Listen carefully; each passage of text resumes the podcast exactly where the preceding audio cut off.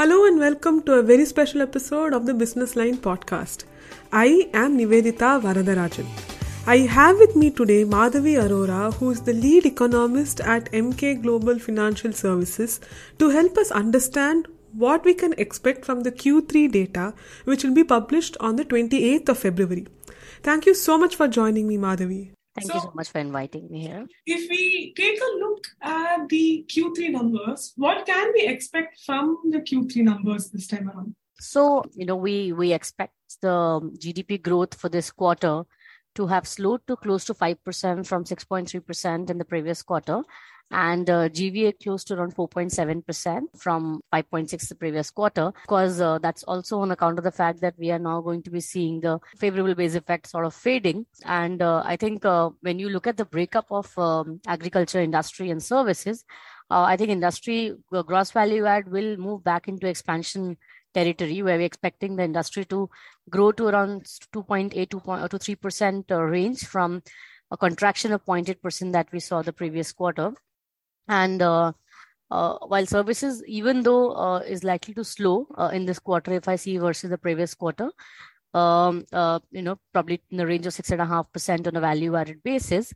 Uh, I think a large part of it is coming on account of you know base effect fading on trade, hotels, and service, transportation, communications segment, which is leading you know this this sort of a slower annualized growth in uh, these territory. But overall, I think we are poised to look at around 4.7% of value add uh, basis and close to around 5% for the quarter.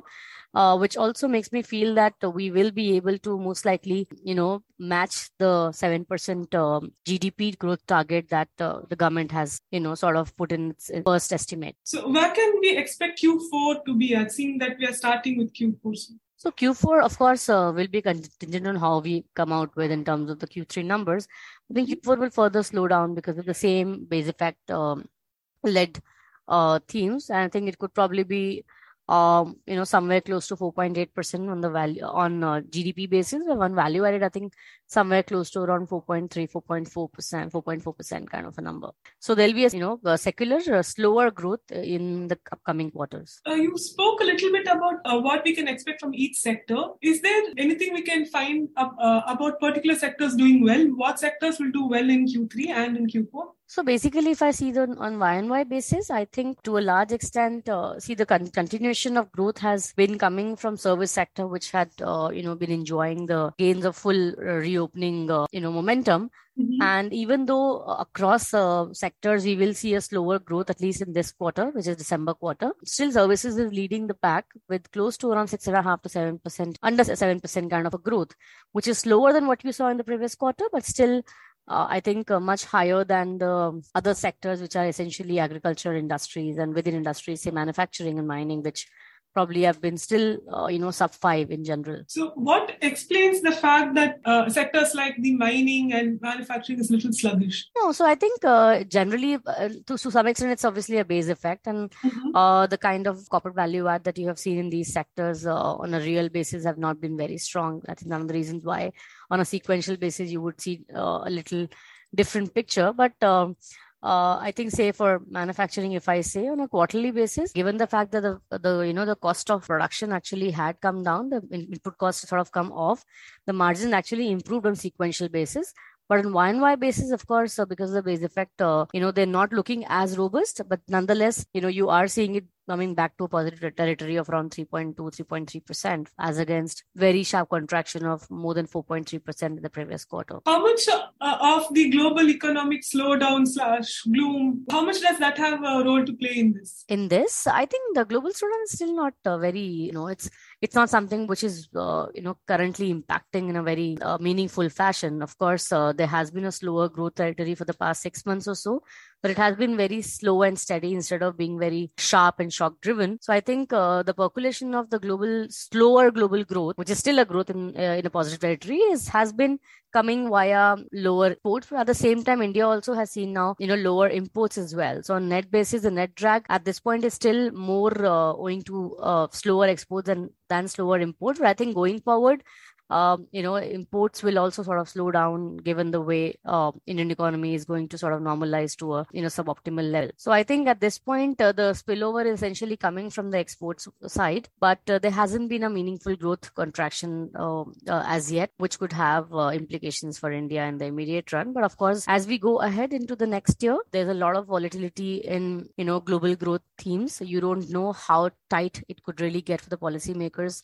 and the kind of sacrifice ratios that you may end up seeing that there's a big contraction in global growth that uh, you know ends up coming. I think india would not be spared. And uh, even with a lag uh, there could be a repercussion which is coming either via trade route or via financial sector routes in, in, in an economy. So what can the government do to cushion the industry against such a scenario? No, policymakers will just give you support right? I mean at this point in time they don't even know what it is going to be like. So you can give them artificial support like you can give them you know export levers import levers here and there to ensure that the percolation of the pain is not fully passed on to the producers and then to the end consumer somebody still loses in that no? Government is also an economic agent in the end.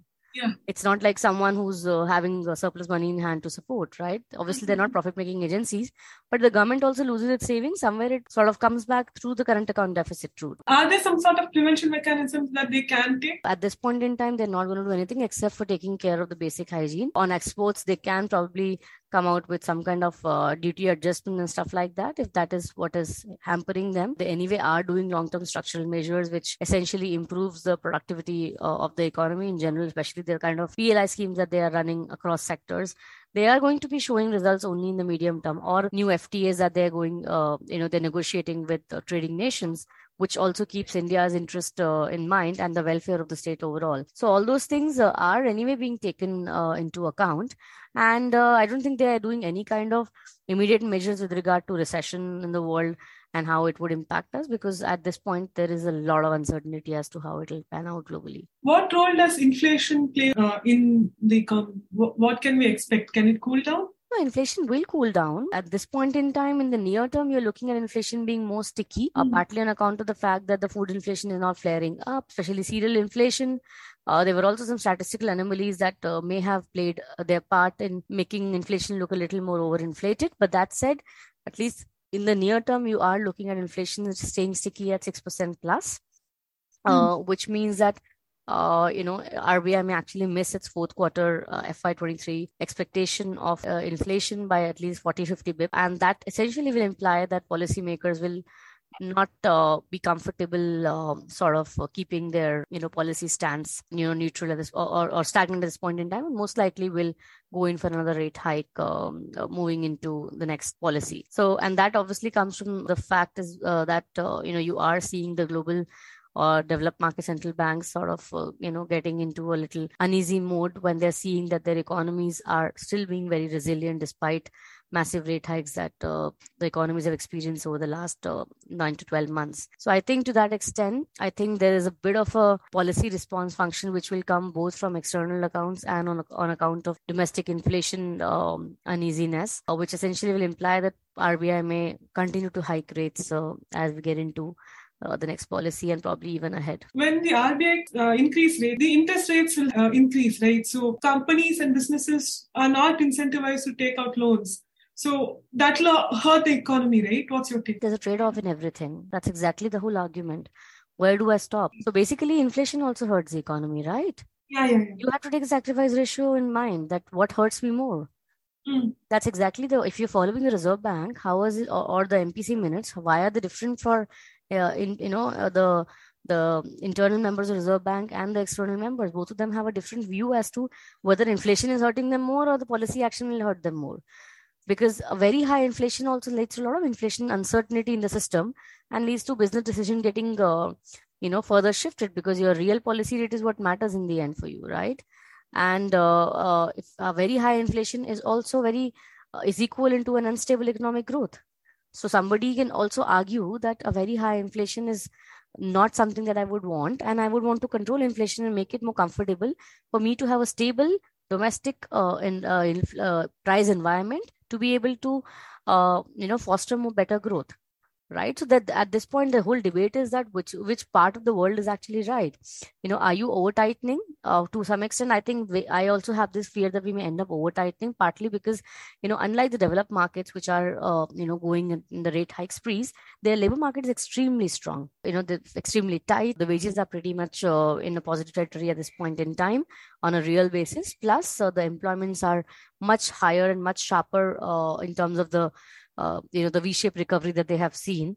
But um, emerging markets are not seeing this kind of a tight labor market, so they could they could be probably in a situation that six months down the line, because there's always a lag between monetary policy actions and uh, and the impact on the real sector, uh, there could be a situation where maybe six months or nine months down the line that they would there could be a much higher demand destruction than the policymakers actually intended to. Uh, but given the kind of loss of, um, you know, the relationship between inflation and output that you've seen in the world in the last uh, decades or so, and and the re-emergence of the same in the last uh, one and a half, two years, I think most of the inflation models of central banks around the world have really gone haywire. So the kind of sacrifice ratio one is talking about, or the trade-off between growth and inflation that one is talking about, may not turn out to be as perfectly envisaged by policymakers as uh, you know as probably they had thought. So I think there's a big risk of them either underestimating or overestimating their understanding of uh, growth destruction. But I think, to what I'm understanding at this point in time, most policymakers around the world, including the RBI, would want to err on the higher uh, side on the policy rate than on the lower side of the policy rate, which means they are aware that there's going to be a bit of a demand destruction that will happen, but uh, they want to take the risk of uh, you know controlling inflation at this point in time than immediately taking care of the growth risk, which at this time are not looking to be very real.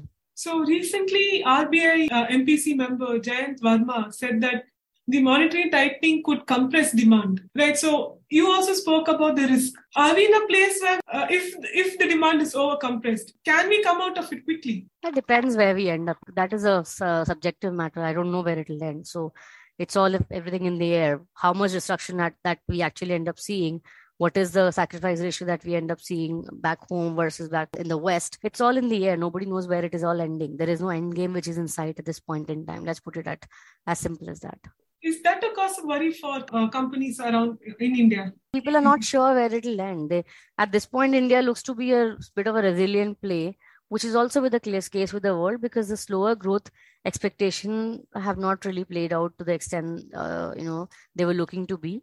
Mm-hmm. Uh, in mm-hmm. India has also remained uh, relatively resilient, now, but obviously we are seeing patches of lower growth in rural as well as urban area also now.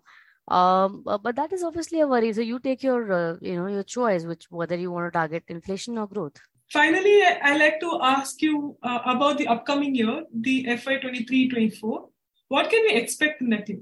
So I think, as I said, uncertainty from the rest of the world, how it spills on, uh, spills back home, uh, that is the most important worry. Uh, mm-hmm. As I said, there is no end game in sight for me. Mm-hmm. From the global uh, policy repricing that is happening every month, we'll still do not know, you know, how fast the global deceleration is going to play out. Are we going to be seeing uh, disinflation or deflation in the mm-hmm. next 12 months or so?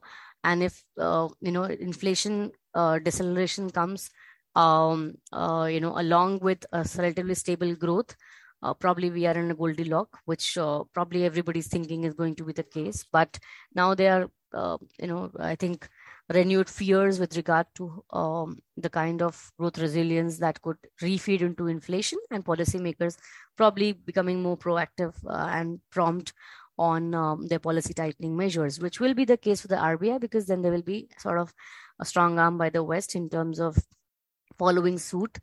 Um, and that could lead to a much tighter monetary policy regime back home, and that will again lead to a lower uh, domestic demand uh, uh, because of tighter monetary policy. Apart from that, the fiscal policy also is constrained because you know incrementally we are looking at fiscal consolidation only happening mm-hmm. uh, which essentially implies the fiscal multipliers are going to be less, less, less, uh, you know, much lesser effective than uh, in the previous regime when the policymakers were easing their fiscal stance. Um, so basically, the only hope is again coming from investments um, consumptions or exports, right? So yeah. I think private consumption will be again a function of how the incomes grow, which I think are still looking to be now easing rather than going up. Yeah. While investment is still, I think, uh, you know, elusive, at least private sector investment.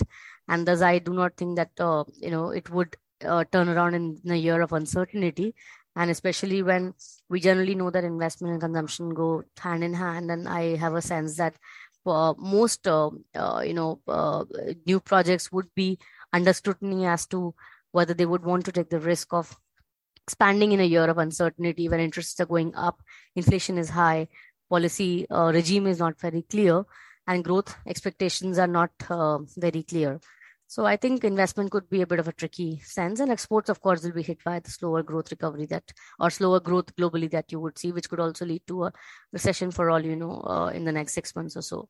So I think uh, we don't have many strong levers as such. That's why policy support becomes even more important. Uh, so there would be a very real chance that you would probably end up um, the next year uh, in comfortably a sub six print, which will be more like a five and a half to five point seven percent. Thank you so much for joining us to explain what we can expect. My pleasure.